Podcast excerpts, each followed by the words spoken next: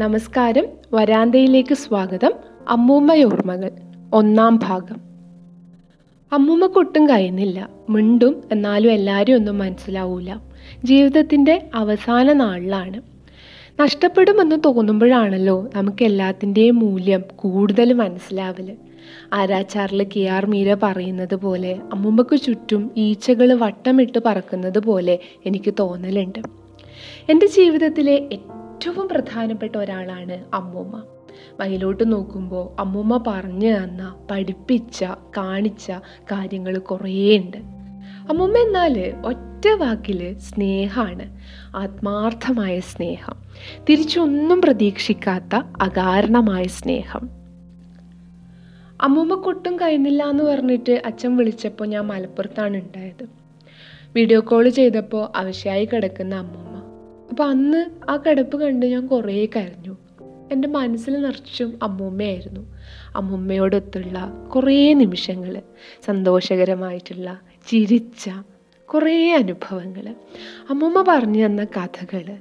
പക്ഷെ എല്ലാം ഒരു മൂടം പിടിച്ച പോലെയായിരുന്നു. ഒന്നും എനിക്ക് കൃത്യമായിട്ട് ഓർത്തെടുക്കാൻ പറ്റാത്തൊരവസ്ഥ.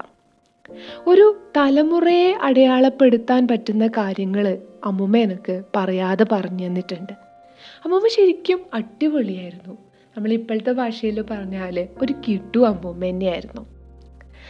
അമ്മൂമ്മയിലൂടെ ലോകം കണ്ട ഒരു കുട്ടിക്കാലം എനിക്കുണ്ട്.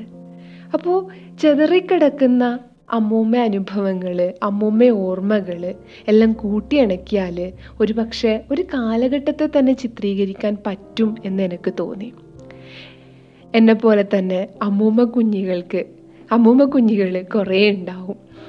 തെയ്യവും പൂരവും കാപ്പാടും മൈലാഞ്ചിയും ചക്കക്കുരുവും പുളിങ്കുരുവും ഒക്കെ ചിലപ്പോൾ നൊസ്റ്റാൾജിയ ആയിരിക്കും. അപ്പോൾ അമ്മൂമ്മയിലേക്ക്, പഴയ കാര്യങ്ങളിലേക്ക് ചെറിയൊരു പെരുതൽ, പിന്നെ അമ്മൂമ്മേൻ്റെ വിഷയത്തിലേക്ക്, പഴമയിലേക്ക് ഒരു എത്തിനോട്ടം.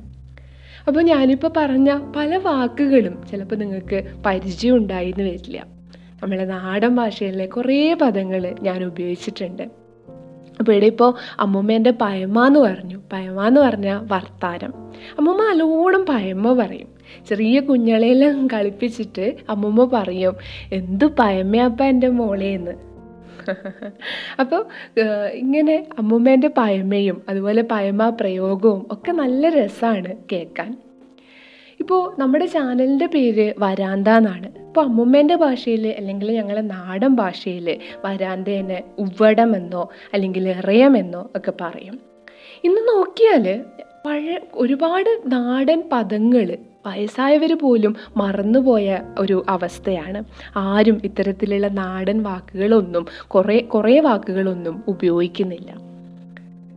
അപ്പോൾ അമ്മൂമ്മ ഓർമ്മകളിലൂടെ അമ്മൂമ്മേൻ്റെ പഴമ, അമ്മൂമ്മേൻ്റെ വർത്താനമൊക്കെ കൂട്ടിയിട്ട് ഇങ്ങനെ കുറച്ച് നാടൻ പദങ്ങളെ കൂടി ഉൾപ്പെടുത്താനുള്ള ഒരു ശ്രമമാണ്. എന്നാൽ പിന്നെ ഇന്നങ്ങനെ ആയിക്കോട്ടെ. അമ്മൂമ്മേൻ്റെ വിഷയം, അമ്മൂമ്മേൻ്റെ പഴമയായിട്ട് നമുക്ക് അടുത്ത ഭാഗത്തിൽ കാണാം.